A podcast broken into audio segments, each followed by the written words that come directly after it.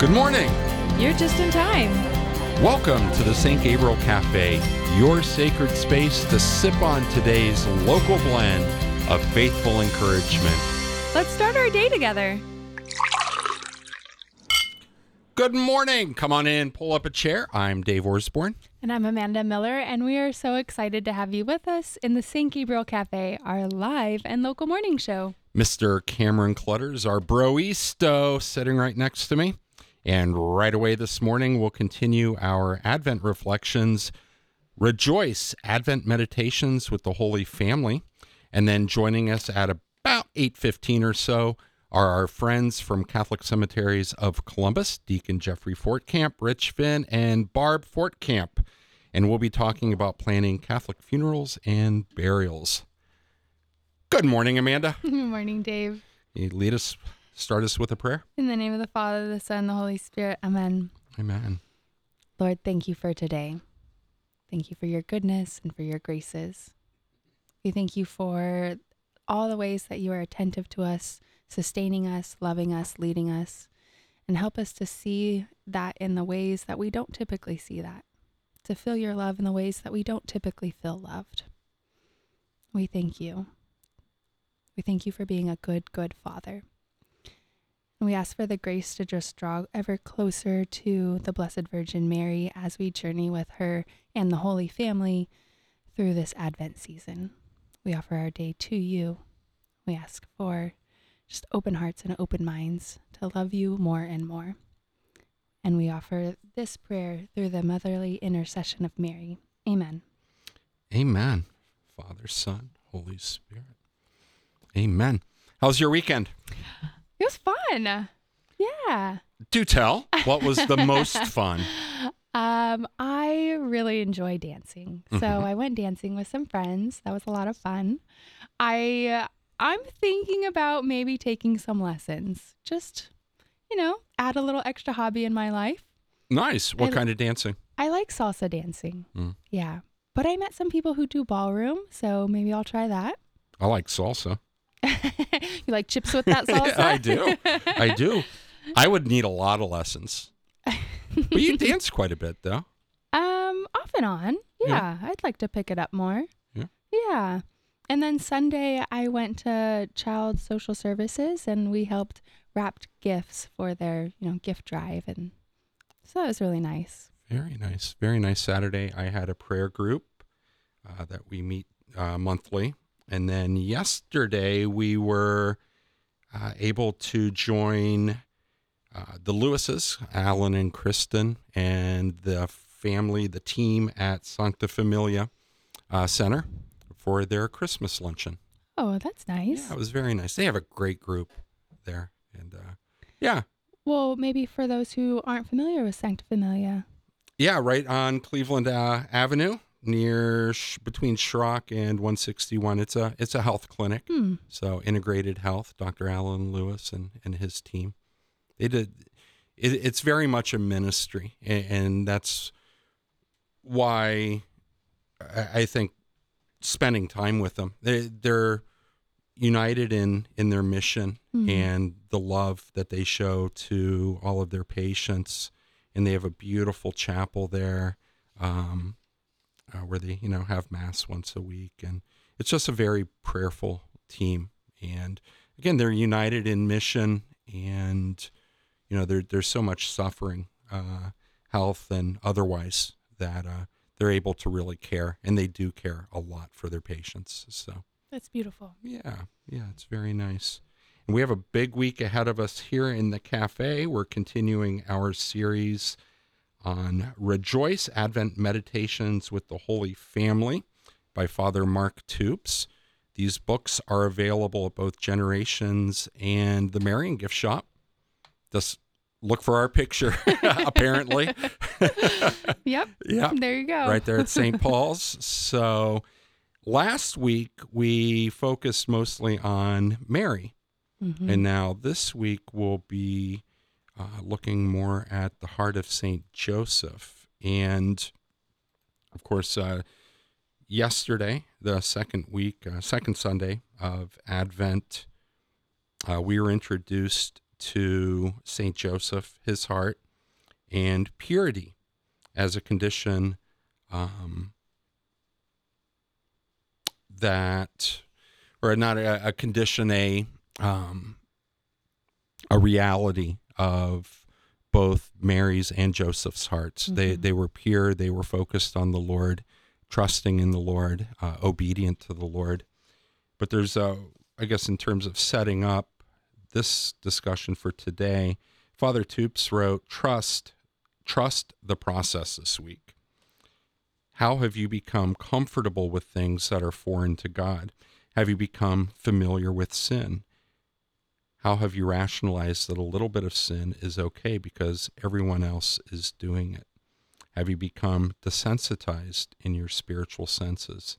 Ask for help, ask for purity, ask God to resensitize you to sin. Of course, that was a big part of uh, St. John the Baptist, right? Uh, you know, repent Mhm. and and turn to the Lord. So this week, Monday of the second week of Advent, we pick up with the key word today is protect. Cameron, you want to lead us in the reflection? Sure thing. Father Mark writes As we saw yesterday during the second week of Advent, we will intentionally peer into what is Mary's heart and ask, How did Joseph love her? We've seen that there is no better word to describe Mary's heart other than purity. Mary's entire person, body, and soul was totally pure. Joseph loved Mary, so he always sought to protect her purity. We've seen that something is pure if it is free from foreign or inappropriate elements. Mary never sought anything that was foreign to God. Certainly, Mary was tempted by external factors, but she never gave in to these temptations.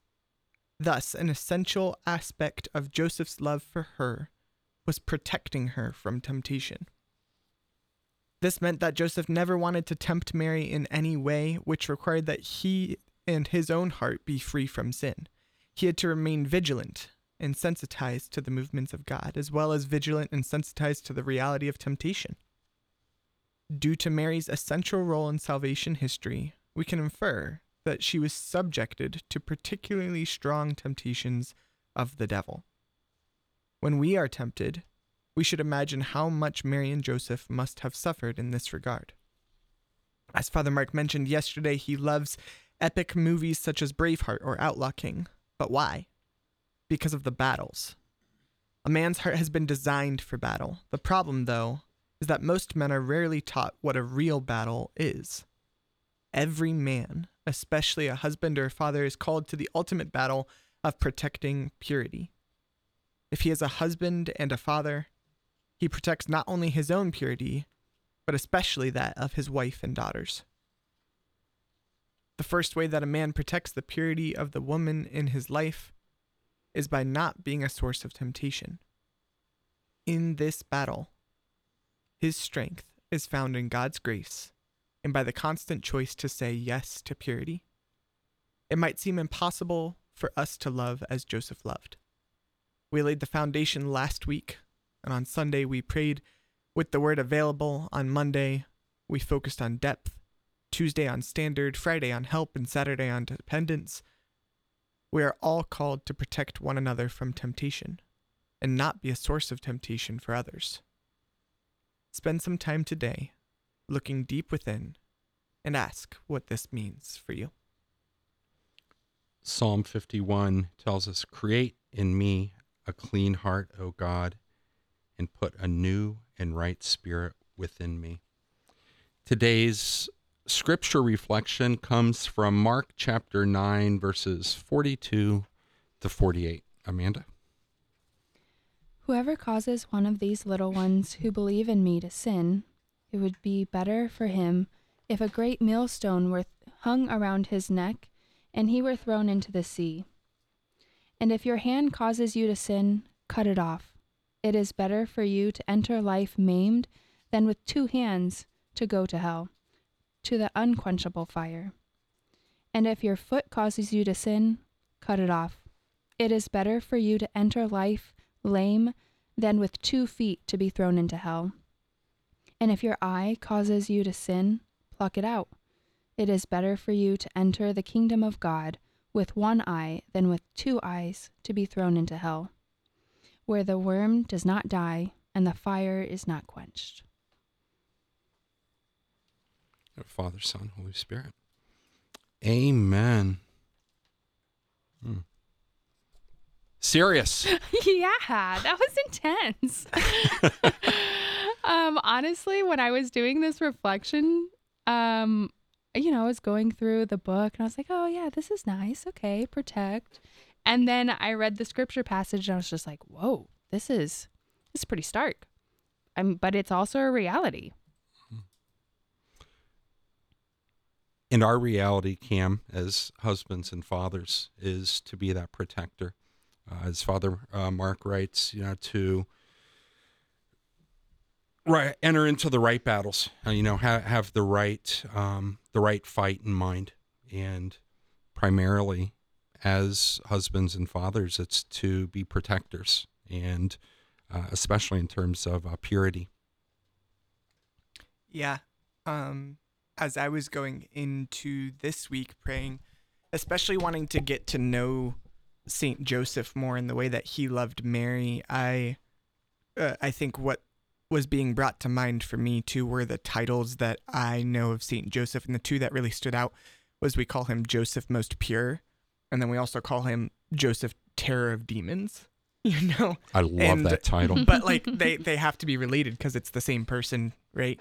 Uh, the same saint, the same Saint Joseph. And as I was reading that intense scripture passage, I think that's kind of what really stood out to me. Is I was like, this husband, father, saint that we see in the life of Mary and, and Jesus as as protector, as defender.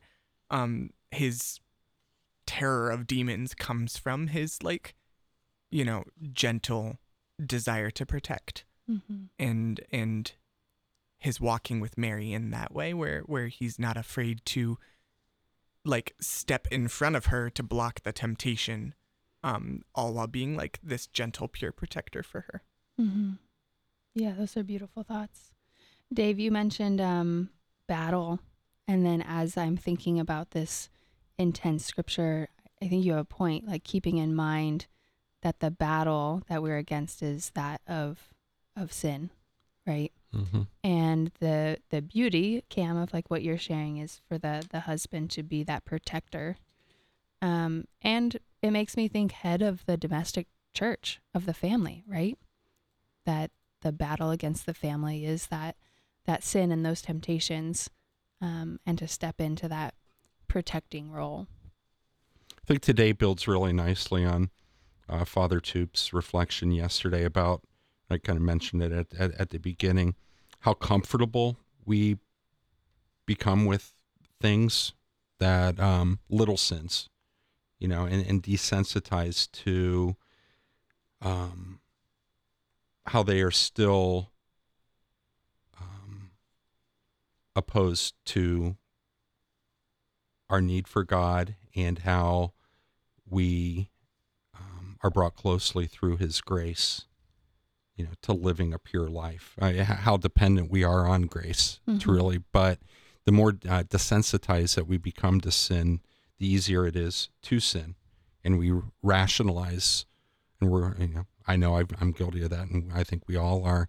Is you know, it's it's not that bad. You know, this is just a, you know, this movie, this um, cultural experience, whatever it is, you know, it, it's not that bad, but you know, it is a slippery slope Mhm. very, very often.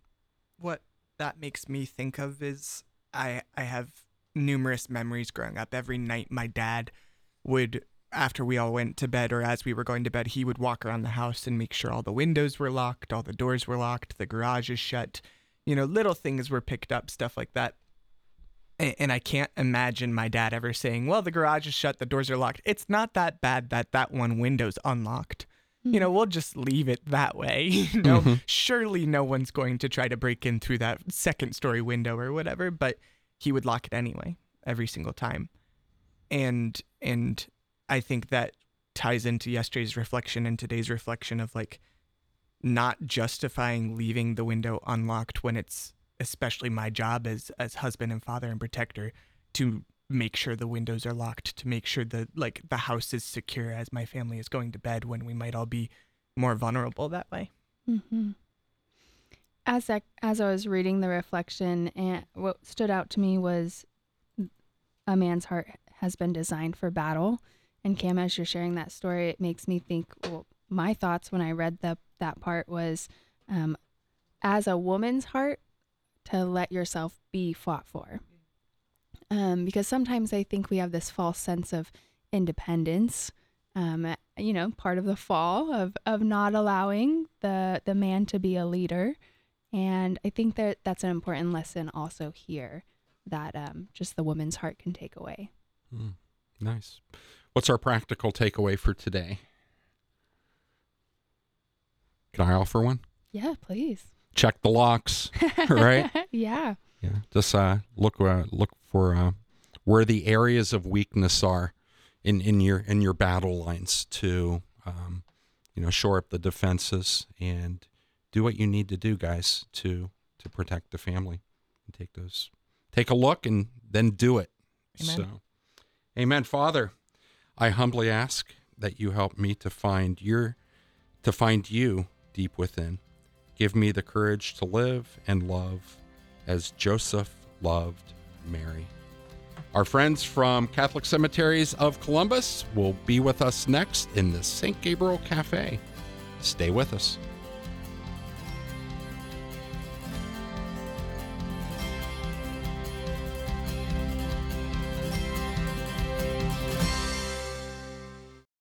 O good Jesus, you are the Most High God, everlasting and always living. You have shown us the way to the Father and sent the Holy Spirit to guide us. We implore thy most sacred heart to have mercy on us in this time of need. Bless and protect the vulnerable. Give hope to all and fill our hearts with confidence in your divine mercy. Be our joy in the midst of suffering and our stability in the midst of uncertainty. Your forgiveness we seek, your love we need, your protection we implore. Forgive our sins and heal our wounds. Strengthen any weakness of faith and make us strong so as to give witness to your glory. Keep far from us any illness, pestilence, or harm.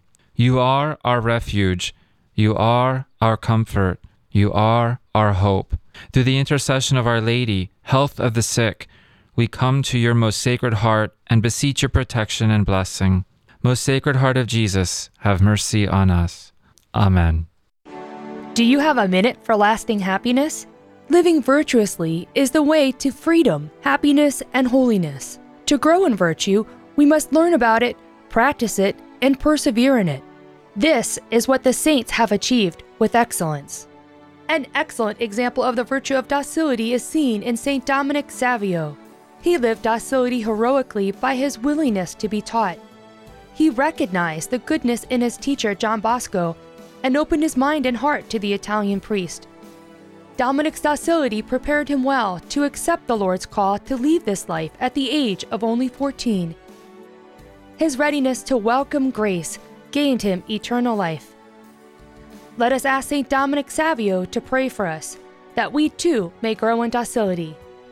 Educate yourself in virtue. Learn more at educationinvirtue.com.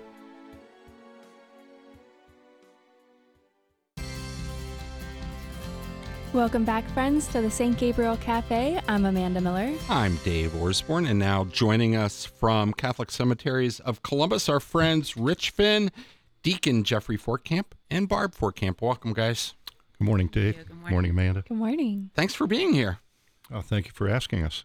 Yeah, so Rich, uh, let's uh, start with you. Tell us a little bit about yourself and your role with the uh, Catholic Cemeteries of Columbus. Well, I've been working with the Catholic cemeteries for 42 years, Dave. 42 Yes, and uh, since you were a teen. thank you. welcome. and in that time, the last 30 years, I was director of cemeteries, and I stepped down in the end of June, and Deacon Jeffrey took over and the, the reins of the directorship of the cemeteries, Uh huh. and I've been helping in the transitional period. Mm. What have advi- what advice have you given them? Oh, advice. Uh, well, just stay calm. he looks calm, so it was well received. So 42 years. Um, as our conversation develops, I, I'm sure there's been a lot of changes uh, in both uh, funerals and, and burials over the last uh, 40 years. So look forward to your uh, your reflection on on some of those changes. Deacon. Jeffrey, Yes, good to be with you guys Wow. this morning. Wonderful. Yeah. So you're heading Catholic uh, cemeteries of Columbus now. Yeah. Starting in July, uh, filling into the big shoes that uh, Rich uh, has uh, served well, and um, so it's an honor. It's a joy to be uh, working for the cemeteries. And you are a deacon, hence Deacon Jeffrey. Yeah, just about Yeah. 15 years as a 15? as uh, you started as a teen as well. right. wow. Yeah. So is this now your um your your full-time ministry then? It is my yep full time uh, ministry, full time job. I'm still uh, permanent deacon assigned at Our Lady of Peace Parish in Clintonville, which is where I grew up, and my sons went to school, where I was married and confirmed, and just uh, definitely home to me. Um, but my professional life, uh, I spend most of my days at the cemeteries. and you have a twin brother I have a twin brother. Yep. married to Barb Fortcamp. Yes. Uh, yeah, and then I have an older sister. Okay. Kim, yep. Yes. So, um, who lives across the street from me, and my parents just around the corner. So Oh my Columbus is our home, and Yeah. uh, yeah. So And Barb, you joined Catholic Cemeteries Yes. earlier this year. Um, yes. Or about a year ago. Yep, it'll be Yep. a year in January. Mm-hmm. My role is a marketing and communications coordinator, and then I do help with the special events that we have at the cemeteries Mm-hmm. as well. Just whatever needs help with. Yeah. Now, one of the ways I, I imagine that things have changed in the Catholic world, uh, the increase in cremations. So I wanted to. I know there's been confusion around whether you know what's appropriate, what is uh, is not appropriate. So why don't we start there? Um, just talk about cremation and what, what's the Catholic view on on cremation? So the short answer is it's permissible, but still retaining the whole body, not cremation, is preferred. So we would um, we teach and and and and and welcome the practice of cremation, but again, the preference is to keep the body um, whole, and that's um, buried um, in ground or above ground, uh, Mhm. the whole body. Barb, when you were in uh, speaking with uh, Bill Messerly uh, a few weeks ago or a month or so ago, uh, it came up with um, the wishes of um, of someone to have the the Catholic a Catholic funeral, a Catholic burial, and sometimes that wish isn't really well known to to their loved ones. What in the whole planning process, how how can we make our wishes known? Well, it's best, and I feel honestly that it's a gift to your family to, excuse me, prearrange. So go to a funeral home, go to the cemetery, select, excuse me, all of your arrangements, and make them known, and make them known to your family, and and have them on file at the funeral home and at the cemetery. I mean, can that be as uh, simple as I'd like to have a rosary prayed Mhm. at, at, at my memorial? Yes. I mean, you can include everything Yeah. in your prearrangements. Yeah.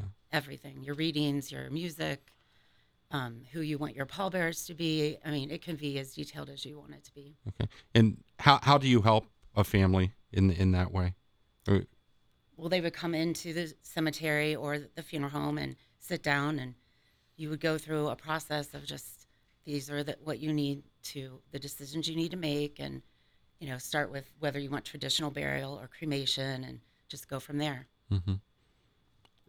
Should that first phone call though should it be to a funeral director or and then do they work with the Catholic cemeteries or can you start with Catholic cemeteries and go to to a funeral director? Yeah, well, even the best scenario is even before the, the time of death, maybe years, even decades before that is even on someone's mind, is to pre plan and to have work with the funeral home, work with the cemetery, and make those intentions, and even better, um, pay for them in advance so that your children or your your spouse doesn't have to worry about anything. Everything's taken care of. We we do a lot of planning in our lives, uh, whether it's a house or a wedding or a job.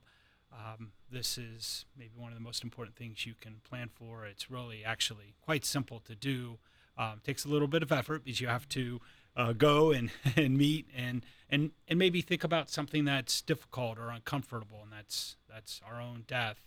Um, but we've got great professionals both in our uh, funeral homes um, in our community here in Columbus, or um, certainly at our offices at Catholic Cemeteries of Columbus to help kinda navigate that. And I, I say it's kind of like buying a house. You don't, you maybe do it once or twice in your life, and it's foreign, and there's a lot of um, numbers and paper at times. Um, but we want to have that be um, not only getting through that transaction, but just having um, the peace of mind that you're you're you're prepared for uh, something that is going to happen. Unfortunately, the, the the truth is death will happen, um, and so if we can prepare and make sure our wishes are known and just have it less stressful for our surviving family and friends, um, that's our goal. We have uh, Deacon Jeffrey Fortcamp, Rich Finn, and Barb Fortcamp in the St. Gabriel Cafe with us this morning. How many cemeteries uh, are operated by Catholic Cemeteries of Columbus? Uh, Dave, we have four cemeteries that we manage in central Ohio. Mm-hmm. We have St. Joseph Cemetery down on the south end in Lockbourne. Our oldest cemetery is Mount Calvary Cemetery, which is downtown, uh, just west of downtown on Mound Street. Okay. And then we have Resurrection Cemetery. It's been open since 1973 on the north end, up on Route 23. And then out east on Route 40, we have Holy Cross Cemetery. I- are this may be a really odd question. I mean, are they they're situated then in different geographical areas? Is that just to serve people in those areas, just so their loved ones are, are close by, or is are there really are there differences in in the cemeteries? Oh, both, I would say, and and I'll just add to, and I'll come back to that. I, I think um, what I always love to share is we've got about fifty cemeteries owned by the diocese of Columbus in the diocese boundary, so all of our counties. Um, so there's 50? four, 50? 50, yeah. So around 50, Wow. 45, 50. There, um, four are they're all owned by the diocese, and four are managed by Catholic cemeteries of Columbus, and then the other 40 plus are um, managed by local parishes. So most of those Okay. are outside of 270 and and kind of our um, north and east and south parts of the diocese. Um, so uh, that's also a part of um, cemeteries in the diocese. So I just wanted to put a plug out for our pastors and our cemeterians out in um, more rural setting of our diocese and the good work that they do, um, similar to us caring for families. No, those other forty six are they still active? What's the right word? Yeah, Uh, uh, yeah. So so it's probably um, it's closer to you know forty um, Okay. that are that are. I had no active. idea. Yeah, that are active, and then we have some that are inactive and would be just um, in um, a maintenance mode. Um, that um, there's our loved ones are still buried there, and our commitment to our families that come to Catholic cemeteries, Columbus, just as it was um, a hundred or longer, um, is to care for those bodies until Christ comes again. Right at Amen. Christmas, we're celebrating not only the birth of Jesus, but that uh, the promise that He will come again. And um, so, until that time comes, our our promise is for the perpetual care of those graves. Now the differences then between the four that that you operate. Yeah, so there, yeah, so there's um, definitely um, by age and and um, the uh, landscape um, is just a little bit different. Um, so you and you come in and St. Joe's is um, been around since uh, uh, 1920.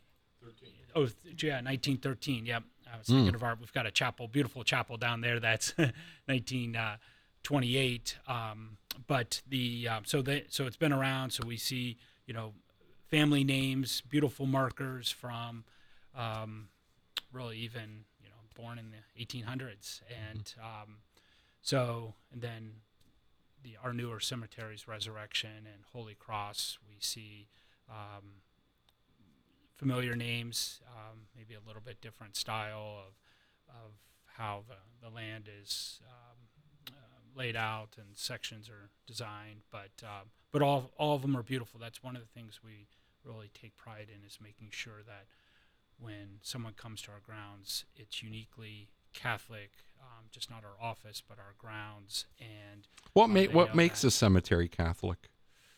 Well, uh, certainly it's been blessed um, and set aside for a particular purpose, right? And that is for the burial of uh, loved ones. Um, and so, um, but certainly how we, the standard we have for it, how we care for those grounds, um, and um, the care that we provide for the families when they visit, when they come to bring their loved one, um, is um, also hopefully unique and um, special. hmm Not to say that other cemeteries, secular or or um, uh, non-religious, non-Catholic cemeteries, don't care for, Right. No. but but and and we just it, it's it's a higher calling, and hopefully we live up to that standard. Well, it's a every day. ministry of the church, right? I mean, it- Absolutely, yeah, yeah, a work a work of mercy. Yeah, That's it. yeah, yeah.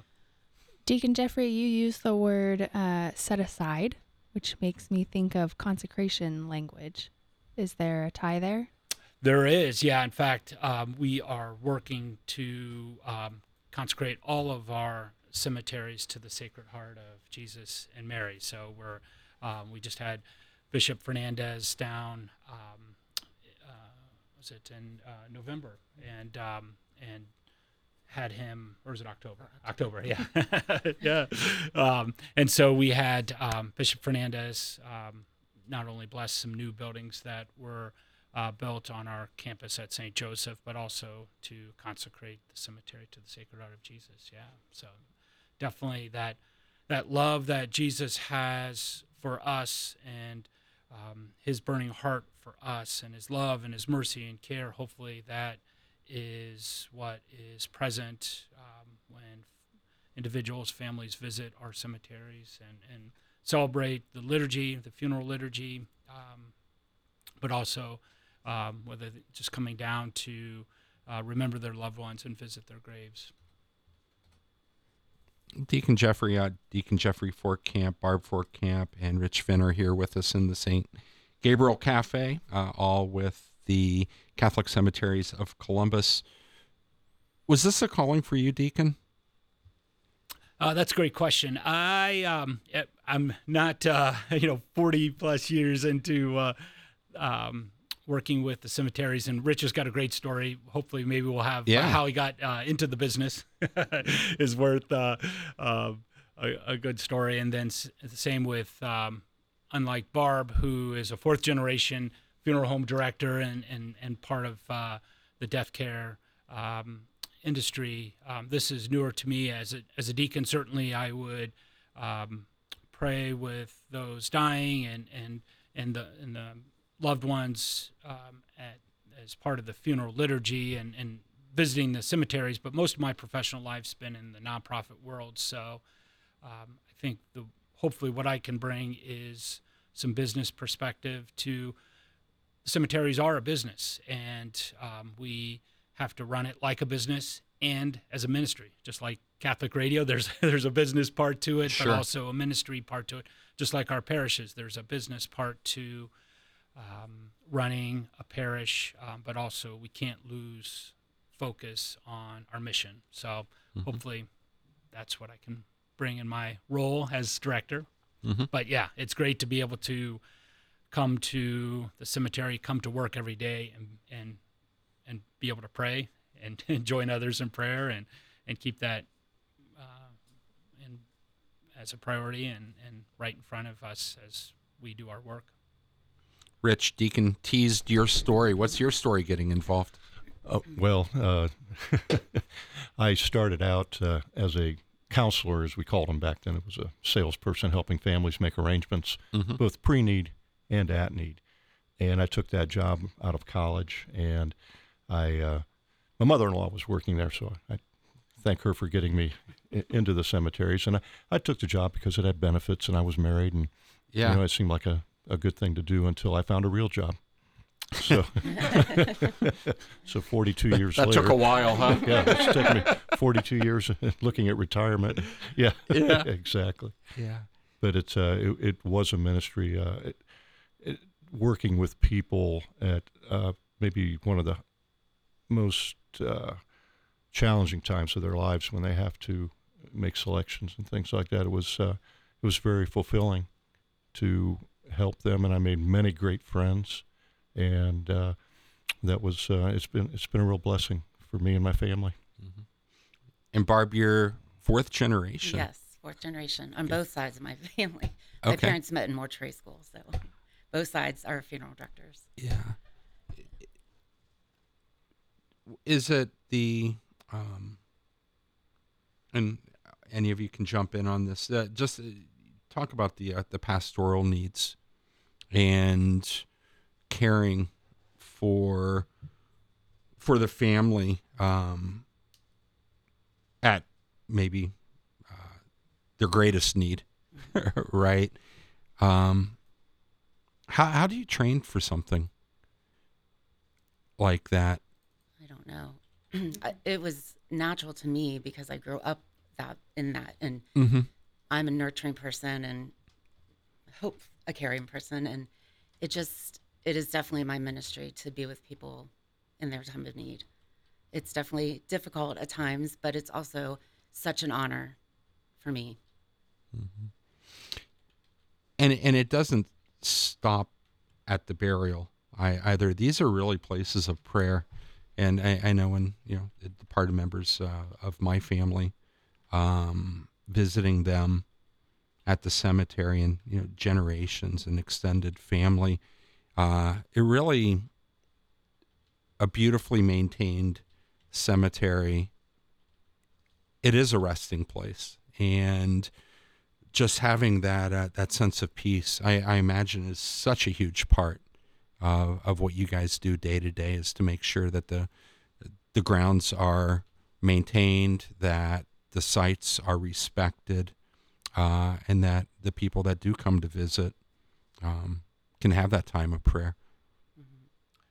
Yeah, absolutely. And I think for us, um, that is so important. And it's it's a it's remarkable just to see people coming daily, and regardless of the weather, you know that they're they're there.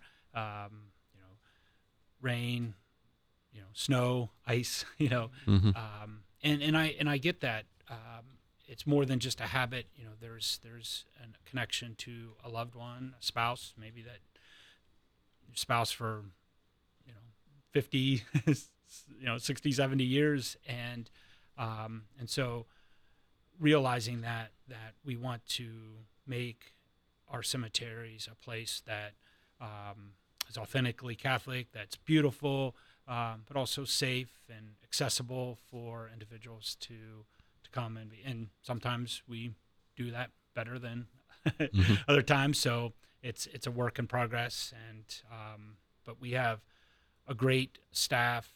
Um, we often think of the folks that we interact with in the office um, that maybe help us with uh, the purchase or selection of a grave, but we've got a, a great group of um, men out in the field that in our on our grounds that care for um, our grounds and, and are at graveside and, and, and helping those families. And it's really remarkable because um, for many of them, I, I don't think I would embarrass them in saying this, you know, are not necessarily Catholic. We have some Catholics that are on our grounds crew, but I mean, they just in their own way see their work as ministry and, and, and, and they're, they're very respectful and caring and attentive to the families and to the grounds and to the graves. It's really remarkable. And, and the other thing that's wonderful about our grounds crew guys are that they've been around for a long time, especially in an economy today where we see,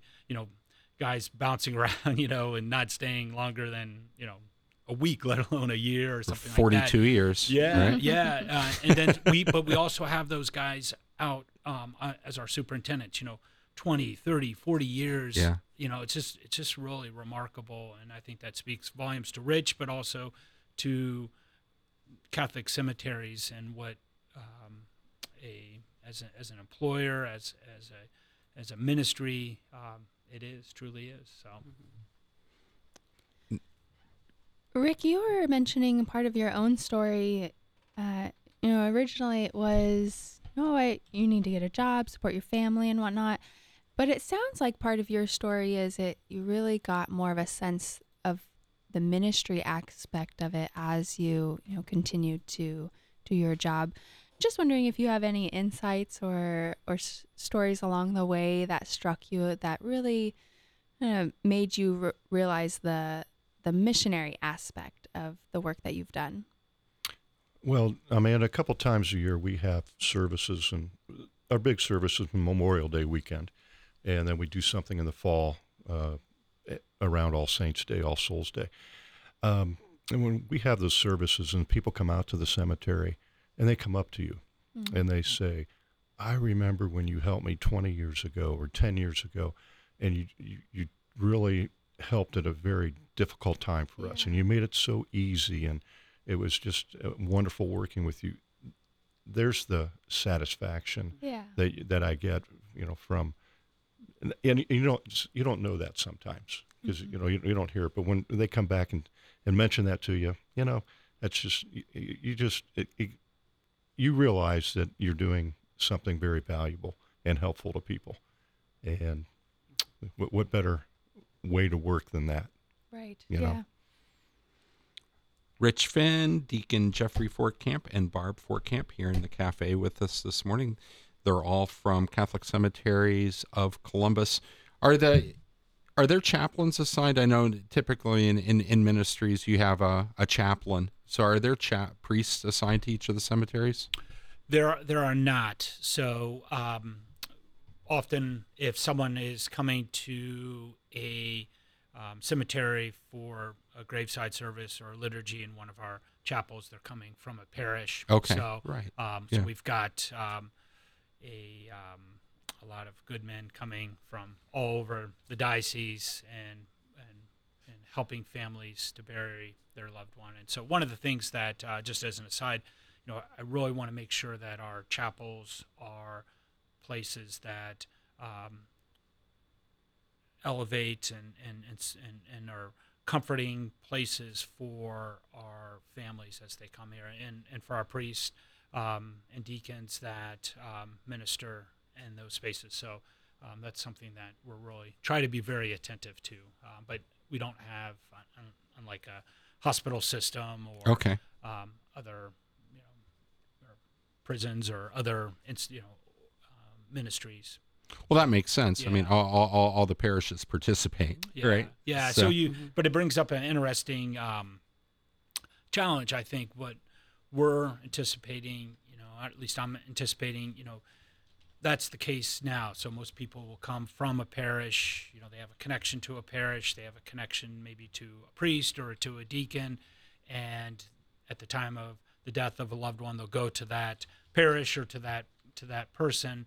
Um, but that's that's that's changing, right? We know that, and so that disconnect from the church and that engagement with the church is just going to continue. And so, how do we, as a Catholic cemetery, continue to make um, our cemeteries a place welcoming and being able to celebrate the beautiful funeral liturgy um, where there may be a disconnect or even um, hostility, uh, candidly, to the church. Um, Is that is that one of those things that can be handled in, in the pre planning process? Then, to yeah, say- absolutely. And what you know, I say is, you know, mom and dad may have prayed the rosary every day and uh, maybe have gone to mass every day, um, but if if they don't communicate what their wishes are, then left up to the children, um, the children may say, you know what, it may just be easier for us to have a celebration of life in a in a funeral home and um, we have a cremated uh, remains um, of mom or dad, and um, and then maybe at some point we'll get to we'll get to the cemetery. But if if the parents can be clear that this is our wish, this is our intention, to even go one step further and and prepay for everything, um, so that there's no worries on there's no burden on their children. Um, that what a gift that is, uh, to to the family, and then um, and that's where we can then help step in and uh, make sure that those wishes are honored. How, how does the family? Is it is it up to the the parents in this case to communicate to their family that these arrangements have been made? Yeah, so it's just like a um, uh, you know advanced directives, right? You know, Mhm. how do we? We've got to memorialize them. We got to write them down, right? And and and make sure that you know your kids have you know whatever your wishes are at at the end of life. Um, you know the medical care um, that you may want or not want. Um, the same is uh, for our funeral and, and cemetery plans and making those um, communicating those. And what's what's wonderful, we see a lot of parishes, and, and our staff have participated on those. I know Rich has participated, and Barb have participated, in lots of opportunities where parishes will host um, basically a speaker series on end of life. So you'll have um, an attorney, a funeral home director, and the pastor. And that's not the start of a bad joke. Um, walking into a bar, but you know the, the uh, um, but then they'll have you know like a dinner, and sometimes even the Catholic Foundation will will sponsor the event, and um, it's just an opportunity to cover a lot of different bases. Um, you know, will and the advanced directives and funeral and cemetery plans, and maybe there's some estate planning, financial planning that also happens there. But then also um, helping to understand the funeral liturgy, the beautiful three-part funeral liturgy, and understanding um, what um, that's about, and and you know maybe even getting the details of selecting music and readings and all those kinds of things. I know my parish, Our Lady of Peace, offers that, and Immaculate Conception, and um, so um, those are different ways that we can help families as well. Rich, Um, Dave, we have a wonderful pre-planning guide that families can get from us that helps them start this process. how do how do they get uh, their hands on one? Contact one of our offices, and we'd be happy to send one out to them. Okay, is that through the diocese website, or do you have your own website? We have our own website through the Diocese of Through the- Columbus. okay. Catholic Cemeteries of Columbus.org. Okay, nice and easy. He's very easy, very easy. Kind of goes right along. Get one of those guides, and you can protect your family. We talked about protection Mhm. earlier, so goes right in with today's theme. Nice, nice. Rich Finn, Deacon Jeffrey Fortcamp, and Barb Fortcamp here in the St. Gabriel Cafe. December 28th, we commem- commemorate the Feast of the Holy Innocents. And I know a big plan that Catholic Cemeteries has is, a, is a, the Garden of the Holy Innocents. Tell us about that. Yes. Um, it's a sacred place in our uh, Resurrection Cemetery where babies who have been miscarried um, can be buried for free. Um, this cemetery, we will go and pick the baby up from the hospital, or a family can bring them into us, and then we will bury them in that area. And um, unfortunately, last March when we had a windstorm, our our statue fell down. So we decided, you know, it's time to just do some updates. So we're doing a, a big campaign to really make that a, a very special place for people to come. And I know my office overlooks that area, and every day there's, sorry, I get emotional because it's a beautiful thing, but families are there every day praying and visiting their babies. So it's a beautiful thing. And our, our, our friends at uh, Back in His Arms again have really, Yeah. I think, brought to the forefront that um, burials are possible Mm-hmm. uh, for uh, mis- miscarried uh, uh, children. Mm-hmm. And I don't think that was even well known in the not too distant future. Or in the Right, not too yeah. distant past. You're absolutely Yeah. right. And Yeah. and my wife and I have experienced um, the loss of a loved one uh, during pregnancy, and it's tragic. It's emotional, but at the same time, most of our our medical profession looks at um, the child in the womb often as medical waste, particularly um, when there's a death um, pre um, delivery, and so um, so often those children and their their children Right. um, are products of medical waste, and so what we've got good partnerships and uh, with um, the hospital systems in Columbus to communicate that we can come and take those children and um, and bury them in the Garden of the Holy Innocents, and it's it's a beautiful beautiful ministry. it, it gets right to the um, the dignity of the uh, of the human person, and as we're having this discussion, that's what these services are all about: i- is recognizing, protecting um, the dignity of the human person through burial, and, and then really caring for their families in that regard as well. Absolutely, yes. A light just went off. Fantastic. Uh, Deacon Jeffrey Fortcamp, Rich Finn, Barb Fortcamp here in the uh, St. Gabriel Cafe. What else uh, should our friends know about uh, the services and uh, the care that you provide? What what haven't we touched on? Well, I definitely want to welcome visitors to our cemeteries, as we talked about. It's a beautiful grounds. It's a place where even if you don't have a loved one, um, you can bury it at the cemetery. Just come in and, and walk the grounds. Um, our gates are open basically from sunrise to sunset, and um, you can just be present. Um, and um, it's just a, hopefully a holy, sacred place. And um, and then you know, again, uh, Rich uh, extended the invitation for individuals to to call and just just learn more. Go to our website, but um, Catholic Cemeteries of Columbus, all spelled out dot com, and and learn more about our um, our cemeteries and the work that we do.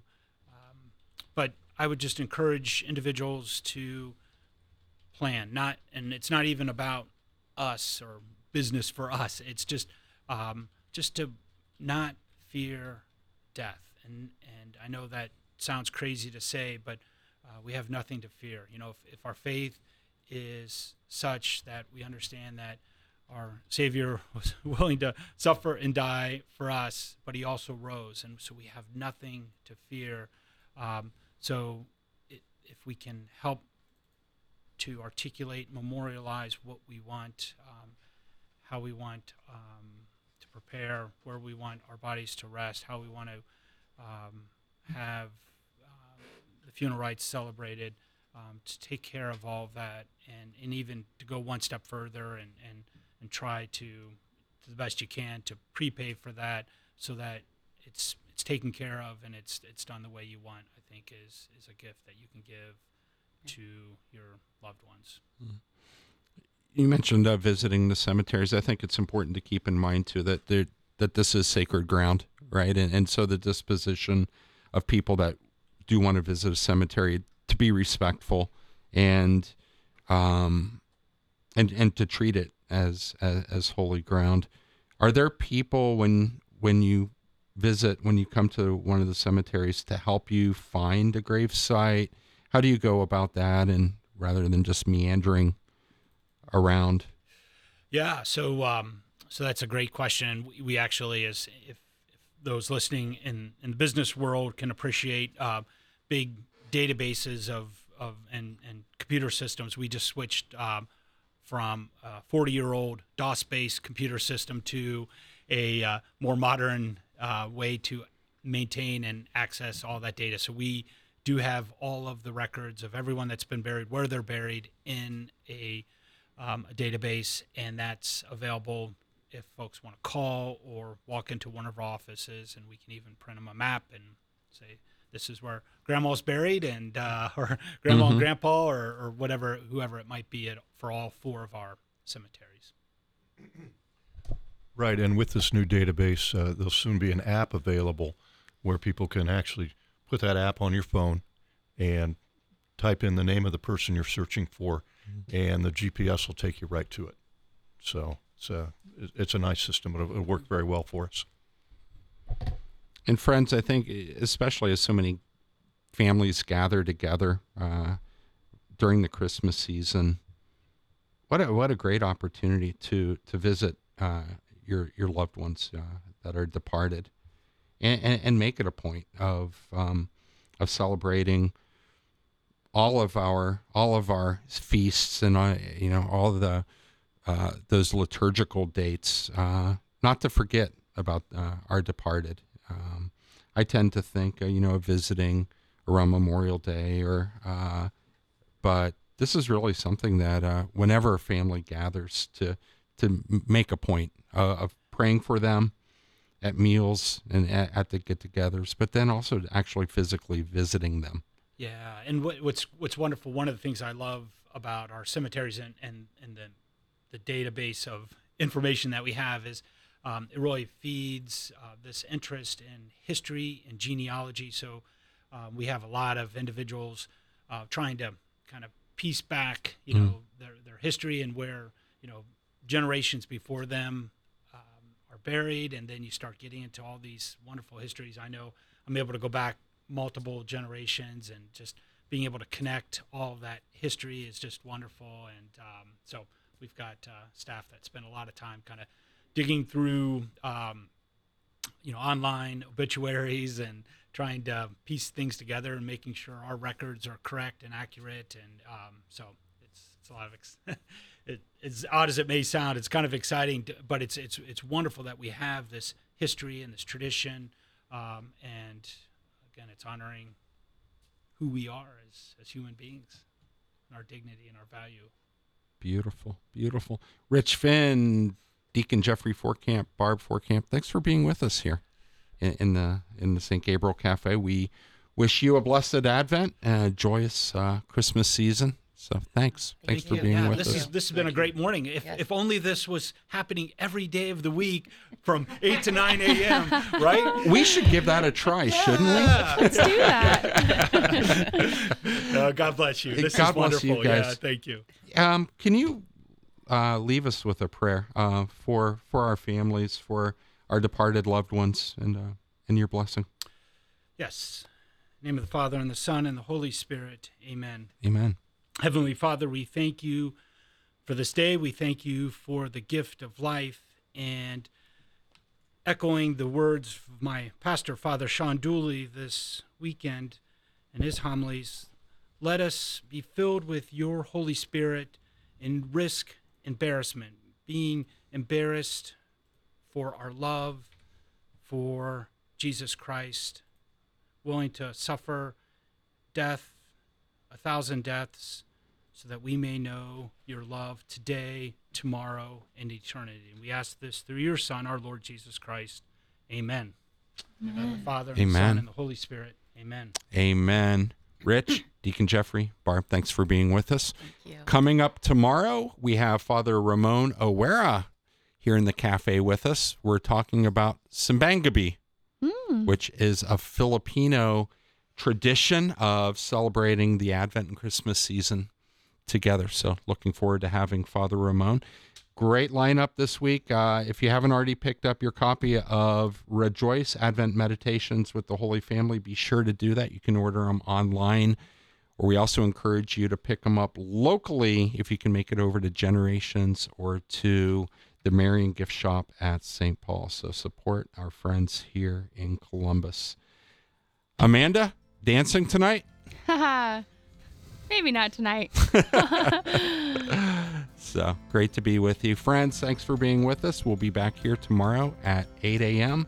Glory be to the Father, and to the Son, and to the Holy Spirit. As it was in the beginning, is now, and ever shall be, a world without end. Amen. God bless you all. See you tomorrow morning.